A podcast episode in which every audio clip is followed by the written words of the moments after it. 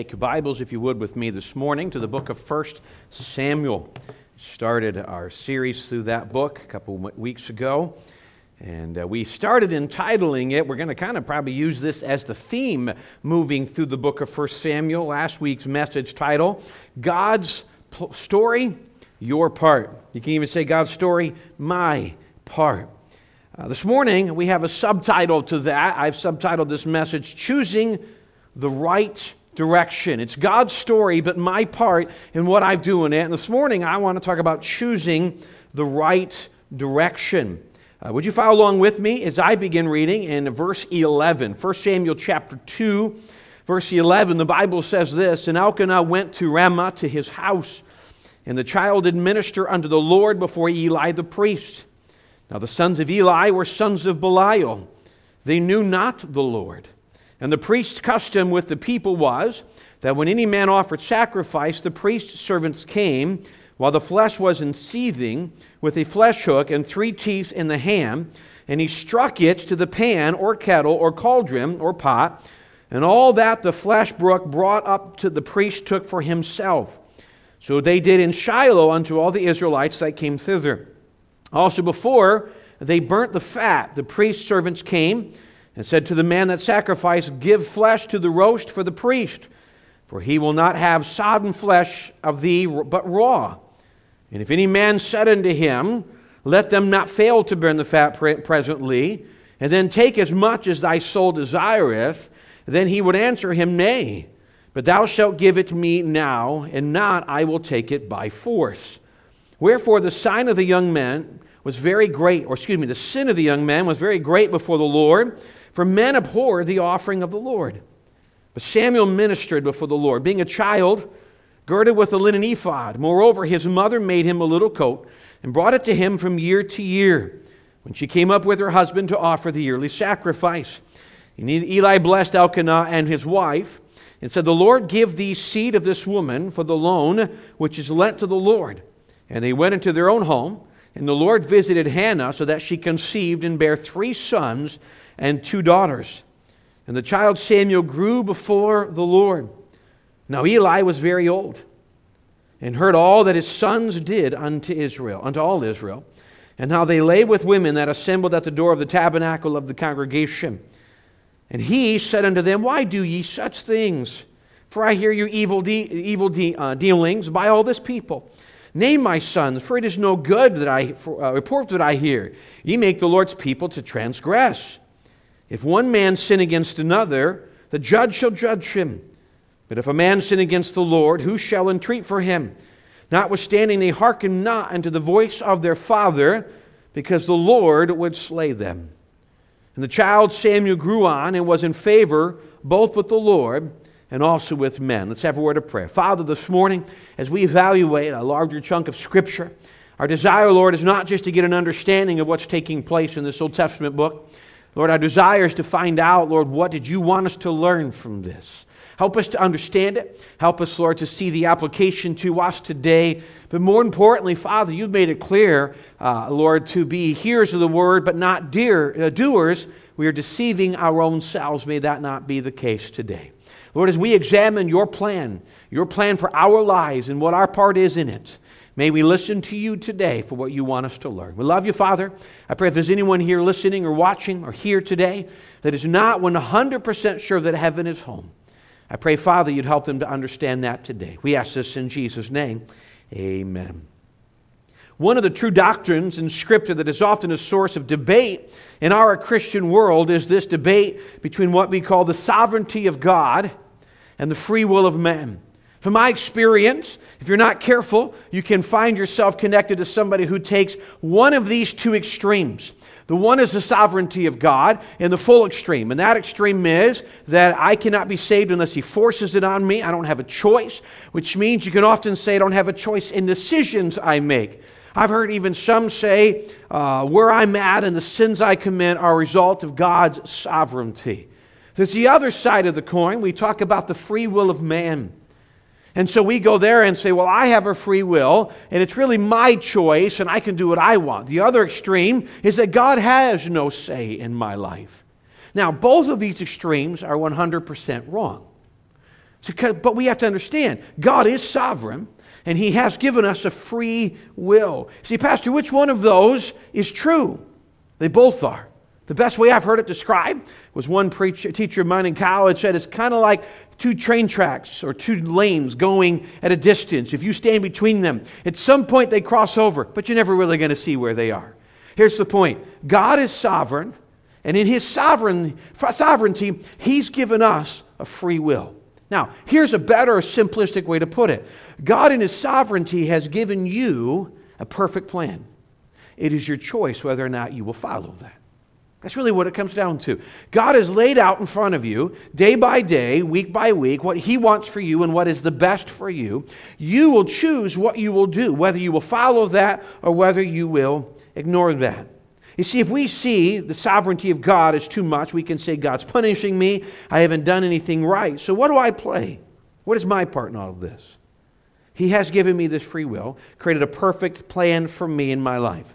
See, it tells us in Psalm 119, 105, a scripture passage we refer to often. The Bible says, Thy word is a lamp unto my feet and a light unto my path. A couple unique things about that verse. One, he, there is a guide, there is a path that explains there is a path we're on, and God has given us direction for it. But notice, it's a small light. God hasn't said, Here's the next 30 years. God has says, Here's today, here's tomorrow, here's this week. It, it's really like a flashlight. You go through a dark place, you're going to be given just enough information to know what to do today.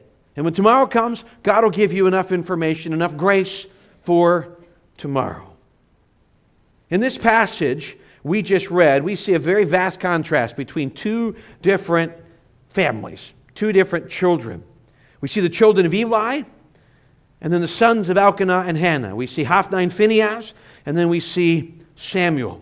Now, let me encourage you here, real quick. I'm not here. The message today is not a message on the home. Uh, we'll reference some things on it, but it's not all the things Eli did wrong and all the things that Samuel's family did right. As a matter of fact, we know very little in Scripture of what Eli did or did not do, and vice versa. We have very little information as to why Hophni and Phinehas ended up the way they did, and why Samuel ended up the way he did. Honestly, if you want to make this a pattern for parenting, we got to give our kids back to the church at the age of three, right? So that's not the pattern. That's not what happened.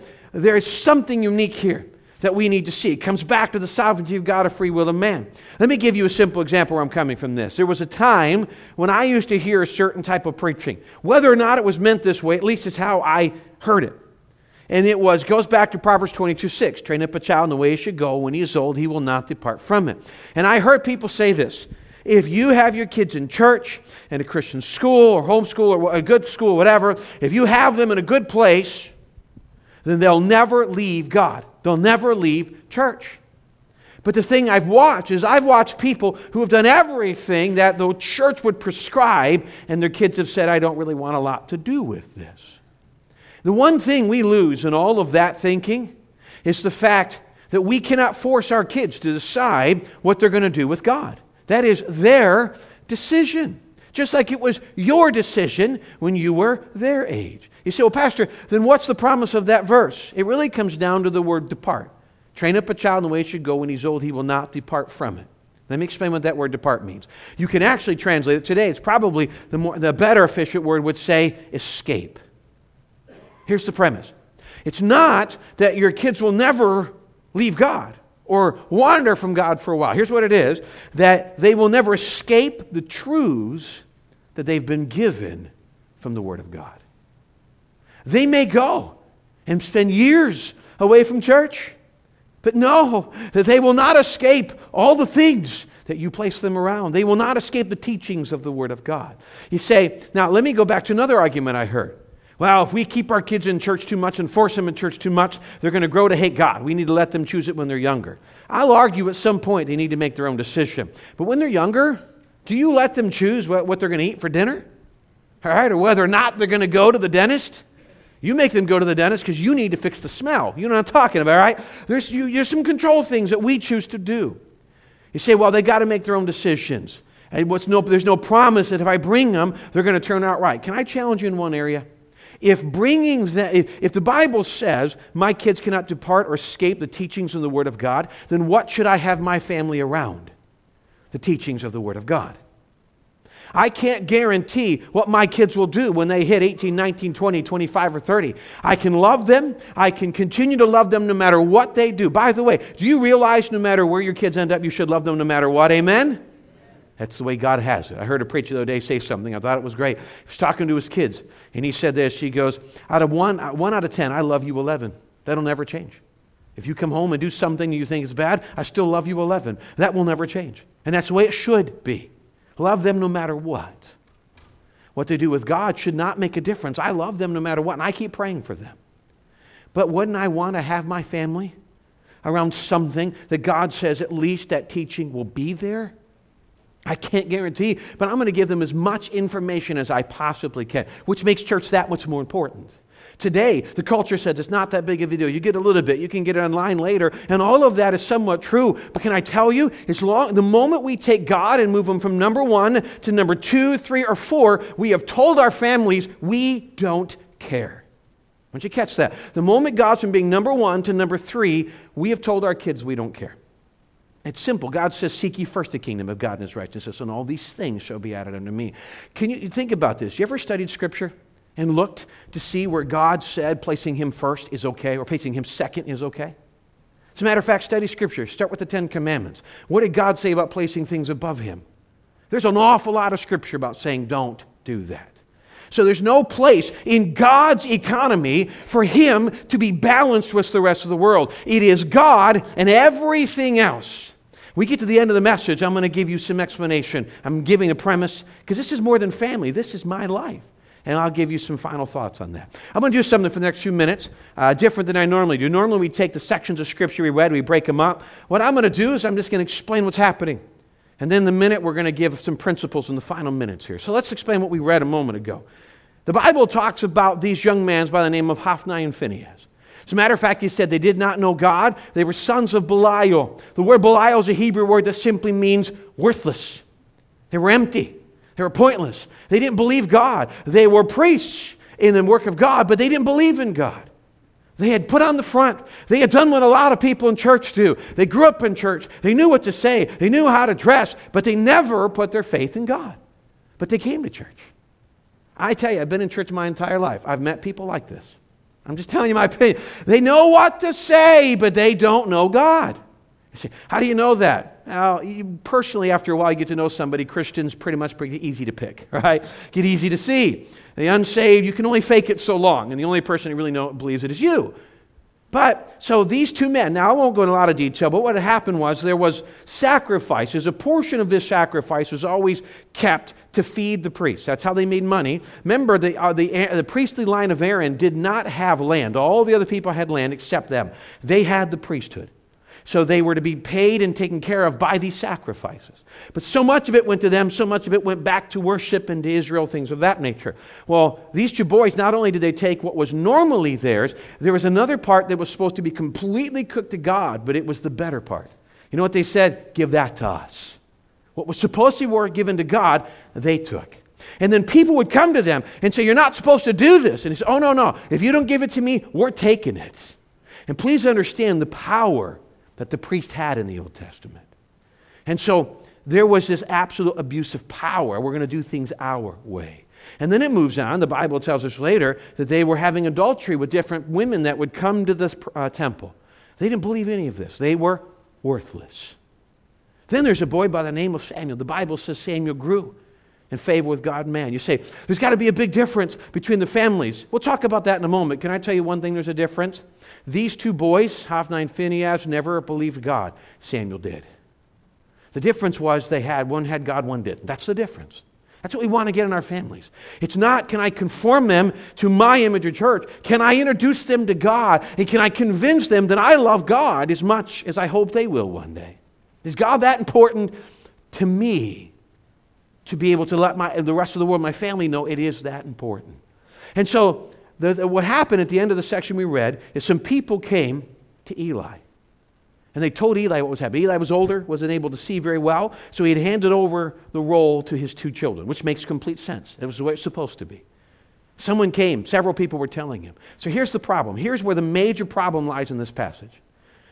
People, uh, uh, people come to Eli. They tell Eli he's, he's, he's, he's embarrassed, he's, he's frightened, so he brings Hophni and Phinehas in. Please remember, this is not about them being children, this is the position they hold. And what does Eli do?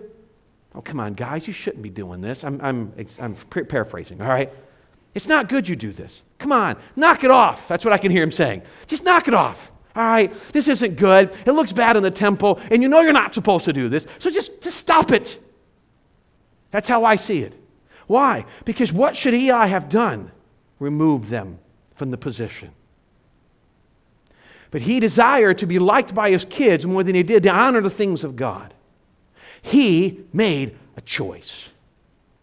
And that choice sent him down a direction that would, he would regret the rest of his life. Please remember, the punishment we'll look at in a moment had nothing to do with Hophni and Phinehas and everything to do with Eli's choice. His choice to honor his kids over God was what we're going to see. So let's read a little bit further and see what happens next. Down to verse 27.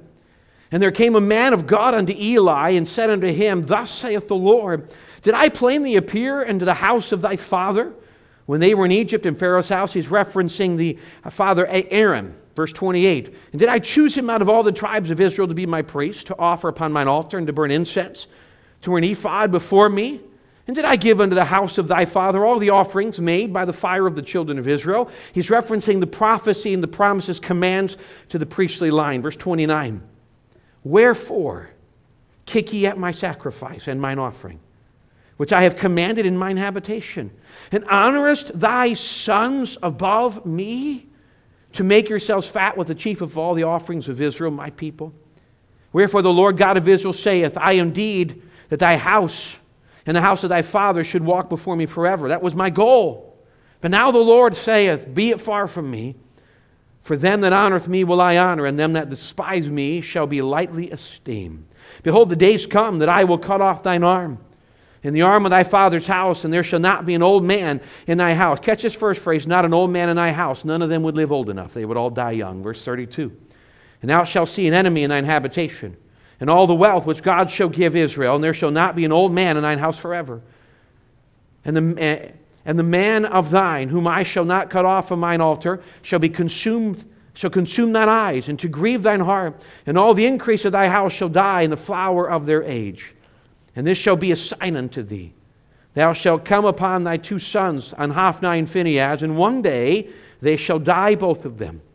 And I will raise me up a faithful priest that shall do according to that which is in mine heart and in my mind, and I will build him a sure house. And he shall walk before mine anointed forever.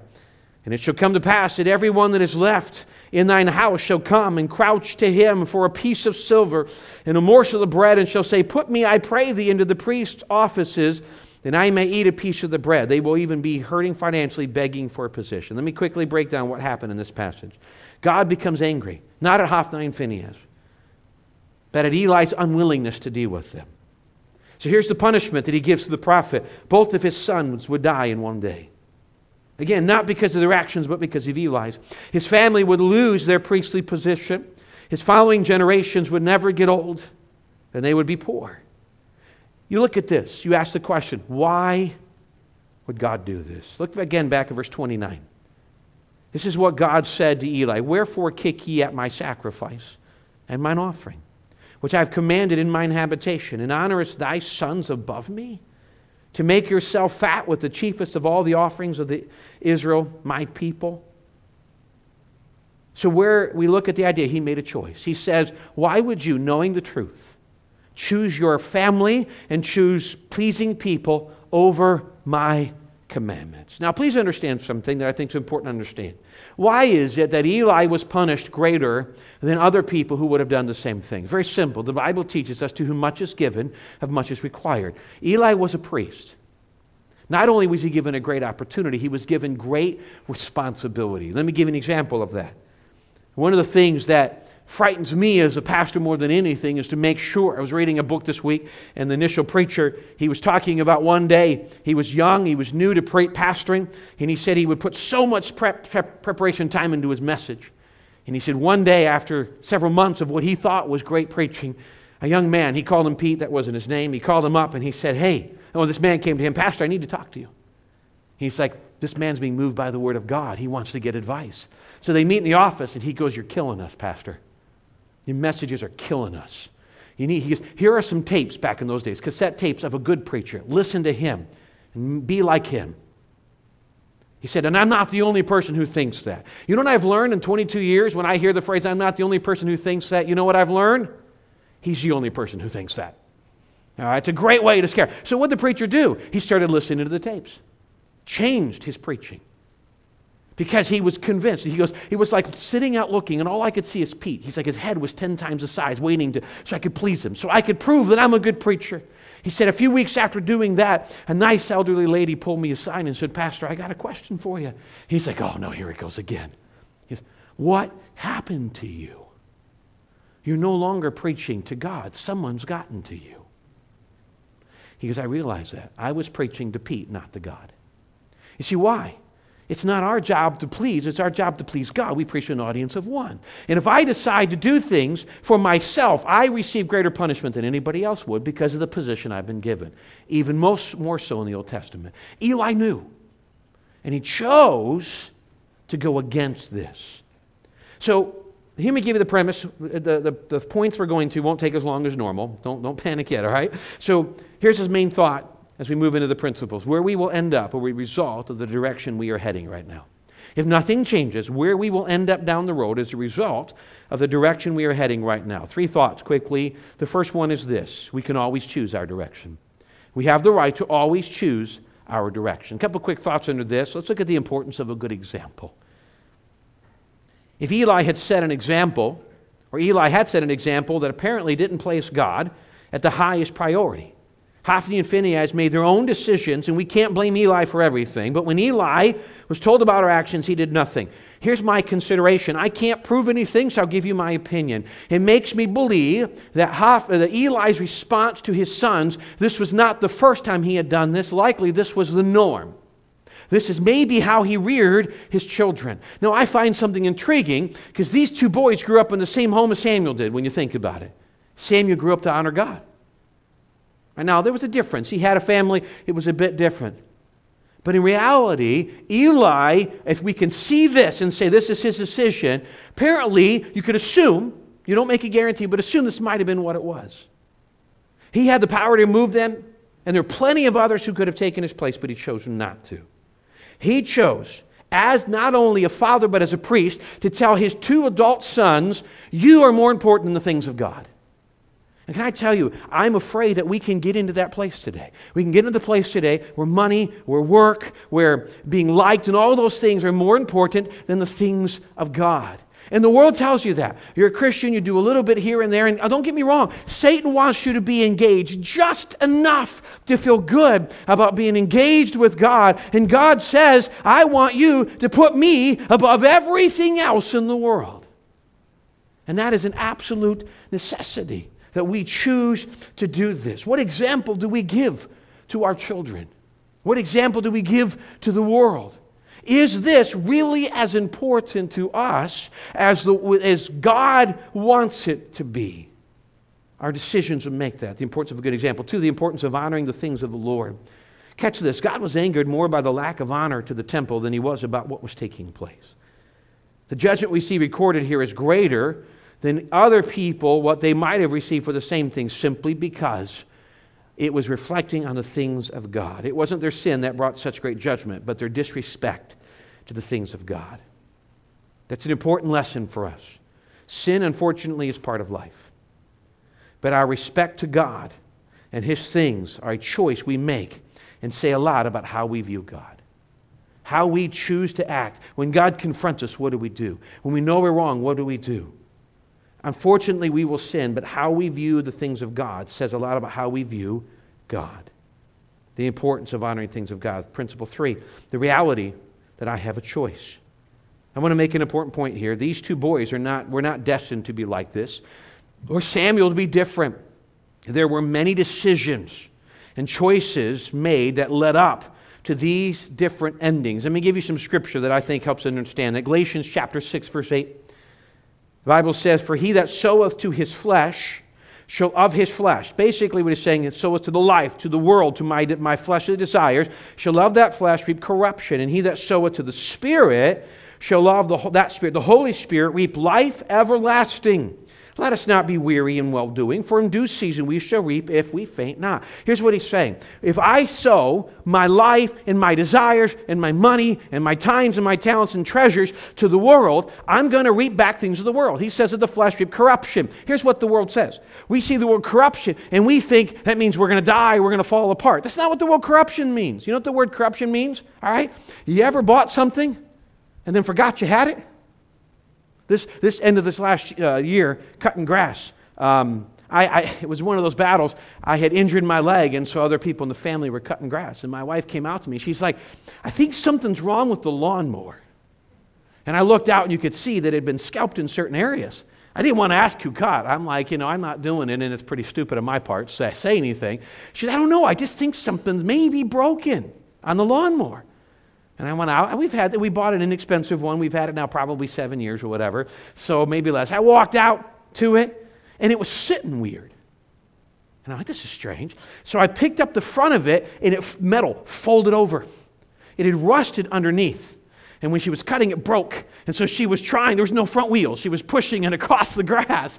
You know what happened? It just corrupted, it fell apart. It's not saying that if I seek the world, all of a sudden my life will be one of destruction. It's saying when I go after the world, I'm going to get worldly things back, which end up dying and corrupting. Here's why I say this. We've got this idea. I'm leading to an end thought, but we got this idea. We got this idea that there are two kind of things for God. I'm either being greatly blessed of God or I'm being punished by God. So if I'm not being punished by God, I'm in a really good place. It's not what Scripture teaches. There's not great blessing, punishment. There's actually in between. Punishment comes from people who are just choosing to live in sin and continue to go. And God says, I chasten whom I love. You can be in a spot in your Christian life where you're not being punished, but you're not really being blessed. You can be in that spot. And that's what we see. That corruption is I can get from the world. I can get money. I can get homes. I can get cars. I can get clothes. I can get those things, but they're just going to end up being empty and corrupt. They're going to fall apart. Those things don't bring fulfillment. Those things are not God's plan. So I have a choice in where I'm going to go. This passage reminds us that our direction and decisions are a major part of what takes place next. You can choose to go the right way. So, we can't choose, we have a right to choose what direction we're going to go to, but point two is this we cannot choose the outcome. We cannot choose the outcome. Now, we've given a promise in the verse we just read. If we go one way, we'll receive from God. If we go the opposite, we've been given an idea of what God will say. But here's my point if we choose to go against God and just go our own way, go the wrong direction, we have little to no power over what comes next. So let's look at a couple of things. Let's see one, the distinction between the two outcomes. Eli's son and Samuel turning out different did not just happen. They were a result of many decisions, choices, and dare I say, even sacrifices. We said earlier, we can't promise that if I do everything right, things are going to end up the way I want. But I can tell you, if you choose to place God at number eight on your list, don't be surprised when your kids make them number 15. I was reading an article this week. It caught my attention because somebody had posted it in Facebook and I was reading it. The guy, he was ranting a little bit. He used a piece of scripture that really was out of context. And so that's what caught my attention. It's, a, it's an annoyance to me when a preacher wants to vet a preference using scripture that's so out of context. And then right below it, all these other people, that's out of context, blah, blah, blah, blah, and everybody's trying to defend the comment. Well, he made an interesting point in the fact at the end. And I, it's extreme, but he's not 100% wrong. He says, What we do now our children will do in excess. And that's a good point. We're an example. So if we choose to make God nothing or little, they'll make him less. Now, that doesn't mean that if I choose 100% and always perfect before God, my kids will do that. But this, we can give them an example. They'll make the decision. You see, there's a thousand voices vying for our attention. For ours, our kids, and you would say just kids, but ours today. I mean, a thousand people want to tell you what to believe politically, who's right, who's wrong. It's amazing how when both presidents can do the exact same thing, everybody believes the other one's worse. You ever notice that? How about we're all just sinful, corrupt people, right? It's amazing. It's like now we got a chance to attack the other guys, and the world wants you to believe he's okay, and he, it's ridiculous. That's where the world's at. And they're screaming at you to believe something. So the question is what voice are we putting in our life? What voice is in our home? What happens down the road? That's, that's really between God leading and working in their hearts, but what voice is in there? Let's look at number two God's response to the wrong direction. We can't choose the outcome. If we go the wrong direction, we can't choose it. If you go 100 miles an hour down the road, you can't choose if the cop pulls you over. You can say, sorry, but it still may not change anything. God's response to the wrong direction. We teach, and often unashamedly and rightfully, about the grace and mercy of God, as we should. But please recognize that that doesn't make God a wimpy, careless being that is only there to solve our problems. He is the King of kings and Lord of lords. He is and has given us instructions and guidance and expectations. As I read this week, I like this phrase while he is long suffering, he is not blind. He's watching. He'll bless those who go a certain direction. Now, I'm going to go to our third point because the first two were kind of just logical thoughts that we've seen from this. Number three, and I'll finish with this primary thought God honors those who honor him. Let's go to verse 30. This is what the prophet said to Eli Wherefore the Lord God of Israel saith, I said indeed that thy house and that thy father's house should walk before me forever. But now the Lord saith, Be it far from me. For them that honor me, I will honor. They that despise me shall be lightly esteemed. Please understand the word despise does not mean hate. They just don't find important. The word despise, Hebrews, the idea, he's just not important. It's not, he goes back, remember the New Testament, let no man despise thy youth, look down on thy youth. Those who don't find me that important. That's what he says. Please understand, this is not demanding perfection. This is not manipulating God to get what we want. This is not us having to work to be accepted by God. This is simply when I obey and follow God, I can expect Him to honor me and my family. Consider what we're reading here. We can focus on only the judgment of God and see God in a singular light. Or we can keep our eyes focused on the promise.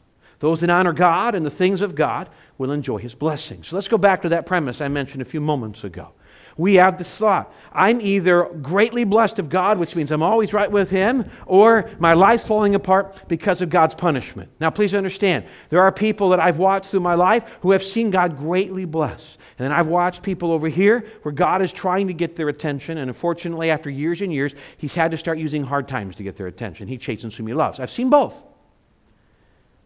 But unfortunately, in my opinion, a lot of times, most of us get comfortable here. I'm not saying we're all here, but we get comfortable here. We don't, we're not down here. Here's what we think we're not down here being tortured or being chastised by God. Whew, we're good. Great. Are we over here being blessed by God? I wonder if we even know what that looks like sometimes. I'm not, this Wednesday, in Wednesday nights, we've been going through the book of Nehemiah. And a thought, I was reading it, it wasn't original with me. It's, it's simplistic but powerful at the same time. Remember, if you know the story, Nehemiah is sent back, to, he goes back to Israel with the uh, blessing of his king. He goes back to rebuild the walls. He gets there and he evaluates the rubbish. The, the gates have been burnt down, the walls have been torn down. Israel's been in captivity for decades. He comes back and he sees the wall and he evaluates and he comes up with the plan. And the moment he hears, before he even came, he heard about this and it overwhelmed him. Something's got to be done to the walls. And it, the whole book is about him being driven to bring Israel back to its great glory. But here's an intriguing thought Nehemiah comes back. He sees the wall. He comes to the people who have been living around the rubbish for years. I never caught that part. Many Israeli people have been living around the rubbish for years. You see, what's the point? They were comfortable with the rubbish. They weren't bad. They were no longer in captivity, but they were no longer at the glory that Israel used to be at. I think sometimes we can get comfortable in the rubbish. I'm not over here. But over here is kind of hard. And it takes a lot of work and takes some sacrifice. And I'm a little nervous about over here. Here's what we do. Well, God's a God of punishment. No, no, no, no. Here's what the passage says. He's not saying, I'll curse those who despise. He didn't say that. I'll lightly esteem you. But here's the promise in here I will honor those who honor me. That's the promise that I hope we hold on to today. That's what we, I hope that drives us today. Nah, I'm not down here. I am here. And I'm enjoying answered prayer. I'm enjoying God's blessing. I'm enjoying God's direction. I'm enjoying God doing things in my life that He didn't do last year or the year before or the year before that. I'm enjoying passages where Paul says in Ephesians, God is able to do exceeding abundantly above all that we ask or think according to the power that worketh in us. I'm living in that. I'm enjoying that. I can do all things through Christ who strengtheneth me. I'm living in that. I'm living in liberty and joy, and I'm watching through all of the circumstances, as we see in Philippians, the joy. I'm living in that. That's what God wants for you. But I'm afraid sometimes we're okay here. Now, can I tell you, as I, it's just a thought as we, can, as we come to a close here. Maybe one of the reasons we've become comfortable here is maybe we've never gotten saved. We know all the answers. We know church. We might have even been baptized. But I ask you the question do you know for sure if you died today, you'd go to heaven? There is a heaven and a hell. Do you know where you're going? You say, I don't know if we can really know that, Pastor. The Bible tells us the first time, These things have I written unto you that believe in the name of the Son of God, that you may know that you have eternal life. We're also told there's appointed unto man wants to die, and after this, the judgment. There is something coming after. Do you know where you're going? You see, here, here's what I mean by that. We come to church and we try to be religious. We sing the songs and we read the scripture and we say the things and we listen and we go home and it's like, man, it just seems like it's empty. And maybe it is. Maybe we've just never trusted Christ. I'm not saying we're running from him. I'm not saying we're against him. I'm just saying we've never put our faith in him. You say, well, I have a problem with religion. I have a problem with church. I have a problem with this. So do I. I have a problem with religion that pushes you away from God. I have a problem with church that brings up people over God. Amen? When you go to church, who should we, we should be worshiping God and pointing to Him, and it really shouldn't be about us at all. And hopefully, when you come, that's our goal. Point people to Jesus. So here's what I encourage you to do don't be swayed by anybody else, be pointed to Jesus and Him alone. The question is not what are you doing with church and other people, what are you doing with Jesus? Have you put your faith in Jesus? You don't have to get baptized or all the things. You do that later. The, the Bible tells us, These things have I written unto you. To believe in the name of the Son of God, you may know you have eternal life. In Romans 10, it references with the heart man believes unto righteousness, and with the mouth confession is made unto salvation. You just simply have to believe that Jesus is God, not religion, not church. Jesus is the answer. You are willing to acknowledge that you're a sinner. Repent of your sin today and call on Jesus. You can do that today. It's not a prayer that saves you. It's not even knowing that, it's embracing that, putting your faith in Jesus and turning to Him today. You can do that even today. So I'd ask one, maybe that's what you need. I just need to come to Jesus. Two, maybe today I, there's some things in my life where I need to get them out so I can get over here to what God has for me. What direction are we going? God's got an amazing plan for you, for your family for your grandkids, for whatever. He, he loves you more than you could ever imagine. And his desire is to see you living in such great fulfillment. The question is, what direction are you going? Eli went a certain direction. He looked good. He was even able to bless Hannah. He had God's power in him enough to bless Hannah, where she was able to have five more children. But he came to a point where he made a decision. We're not perfect. They weren't perfect. But when we're confronted with a reality of sin, what do we do about it? And that's the decision. Which direction will we go when God confronts us with where He wants us to go?